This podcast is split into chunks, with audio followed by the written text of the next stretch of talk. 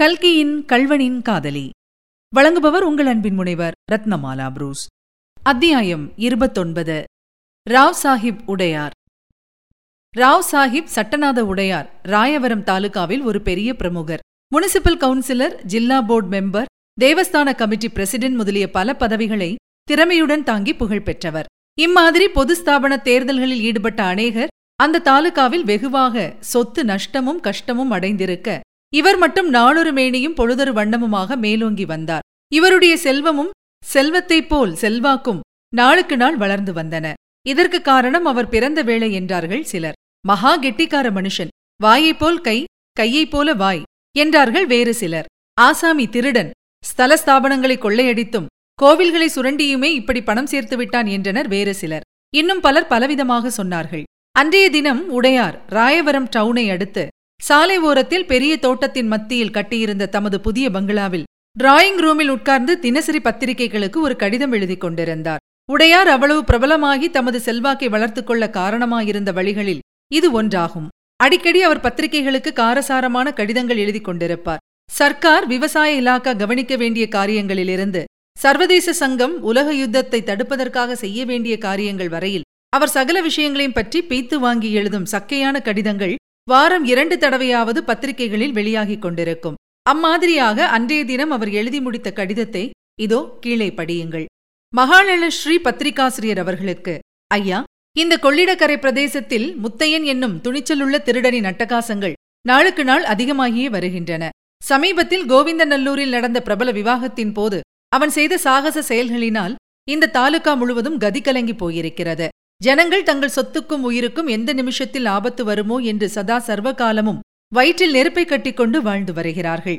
நேற்றைய தினம் முத்தையனிடமிருந்து எனக்கு ஒரு கடிதம் வந்தது.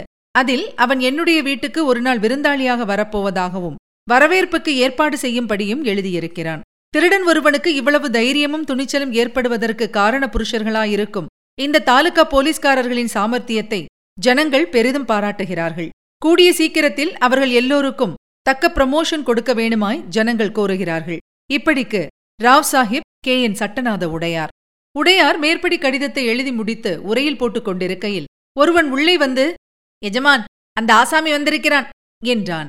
உடையாரின் முகத்தில் ஒரு சிறிது திகிலின் சாயை காணப்பட்டது.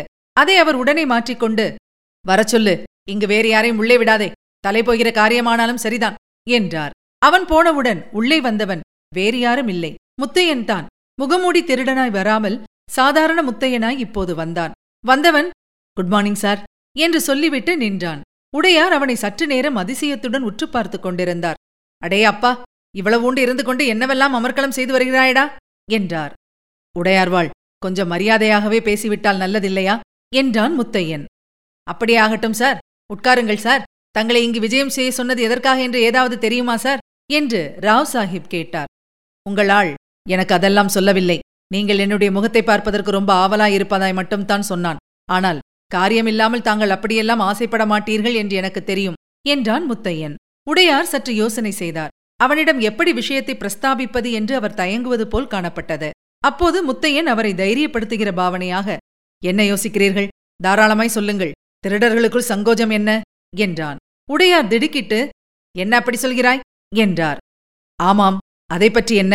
நான் வெறும் திருடன் தாங்கள் மிஸ்டர் திருடர். அவ்வளவுதான் வித்தியாசம். பரவாயில்லை சொல்லுங்கள். எல்லோரும் உன்னை பற்றி சொல்வது சரியாய்த்தான் இருக்கிறது. வெகு வேடிக்கை மனுஷனாயிருக்கிறாய் இருக்கட்டும் உன்னை கூப்பிட்ட காரியத்தை சொல்கிறேன்.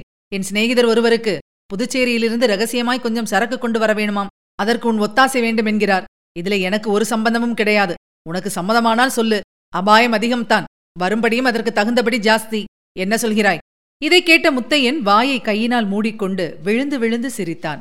இடையிடையே உடையாரையும் பார்த்தான். உடையார் தம்முடைய ஆடை அலங்காரங்களில் அதிக கவலை உள்ளவர். அவற்றில் ஏதாவது கோளாறா என்ன என்று அவர் சுவரில் இருந்த நிலைக்கண்ணாடியில் தம்மை பார்த்து கொண்டார். முத்தையன் அலங்காரமெல்லாம் சரியாய்த்தான் சார் இருக்கிறது. ஒன்றும் பிசகில்லை. நான் சிரிக்கிறது வேறு விஷயம். ஐந்தாறு வருஷத்துக்கு முன்னால் இதே மாதிரி திருட்டு வேலைக்காக என்னை நீங்கள் கார் ஓட்ட சொன்னீர்கள். நான் மாட்டேன் என்றேன். அதற்காக என்னை டிஸ்மிஸ் பண்ணிவிட்டீர்கள். அப்போதும் இதே மாதிரிதான். ஒரு சிநேகிதருக்காக இதில் எனக்கு ஒரு சம்பந்தமும் இல்லை என்று சொன்னீர்கள். இதெல்லாம் ஞாபகம் இருக்கிறதா? என்று கேட்டான். உடையார் குதித்து எழுந்தார். அடே பாவி பயலே நீதானா?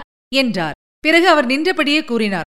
உன்னை கோவிந்தநல்லூர் கல்யாணத்தில் ஒரு நிமிஷம் பார்த்தபோதே நீயாய்த்தான் இருக்க வேண்டும் என்று சந்தேகப்பட்டேன். அதனால் தான் உன்னை எப்படியாவது கூட்டிக் கொண்டு வர சொல்லியிருந்தேன்.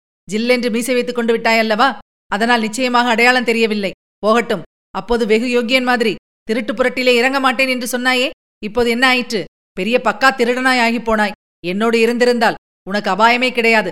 இப்போது நித்திய கண்டம் பூர்ணாயுசா இருக்கிறாய். நான் சொல்கிறதை கேள். இப்போதாவது என்னோடு சேர்ந்து விடு. நான் ஒரு விதத்திலே சூரனாயிருந்தால் நீ இன்னொரு விதத்தில் சூரன். நாம் இரண்டு பேரும் சேர்ந்து வேலை செய்தோமானால் உலகத்தையே விலைக்கு வாங்கிவிடலாம் என்ன சொல்கிறாய்? என்றார். ஆமாம் அதெல்லாம் எனக்கும் தெரியும். இப்போது இப்படி சொல்வீர்? சமயத்தில் கழுத்தை அறுத்து விடுவீர். என்னை காட்டிக் கொடுத்துவிட்டு நீர் மேலே அழுக்கப்படாமல் தப்பித்துக் கொள்வீர். உத்தியோகஸ்தர்களுக்கோ உம்மை கண்டால் பயம். அவர்கள் யாராவது முறைத்தால் மேலே ஹோம் மெம்பர் வரையில் உம்முடைய கட்சி. எப்படியாவது தப்பித்துக் கொண்டு விடுவீர். நான் பலியாக வேண்டியதுதான். ஆனால் அதற்கெல்லாம் இப்போது நான் துணிந்த கட்டை. ஒரு தடவை பாண்டிச்சேரி போய் வந்தால் என்ன கொடுப்பீர்? சொல்லும் பார்க்கலாம். முழுசாய் ஒரு நோட்டு. ஆயிரம் ரூபாய் தருகிறேன். சி இதுதானா?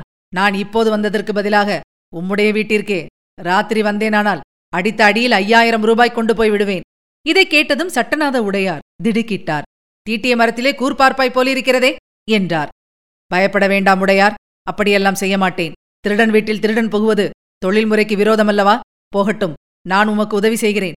உம்மால் எனக்கு ஒன்று ஆக வேண்டியதாயிருக்கிறது.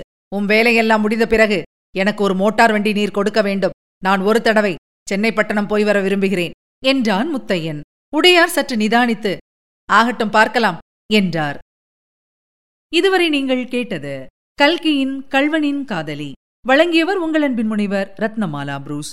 மீண்டும் அடுத்த அத்தியாயத்தில் சந்திக்கலாம். தொடர்ந்து இணைந்திருங்கள். இது உங்கள் தமிழோசை எஃப்எம் இது எட்டு திக்கும் எதிரொலிக்கட்டும்.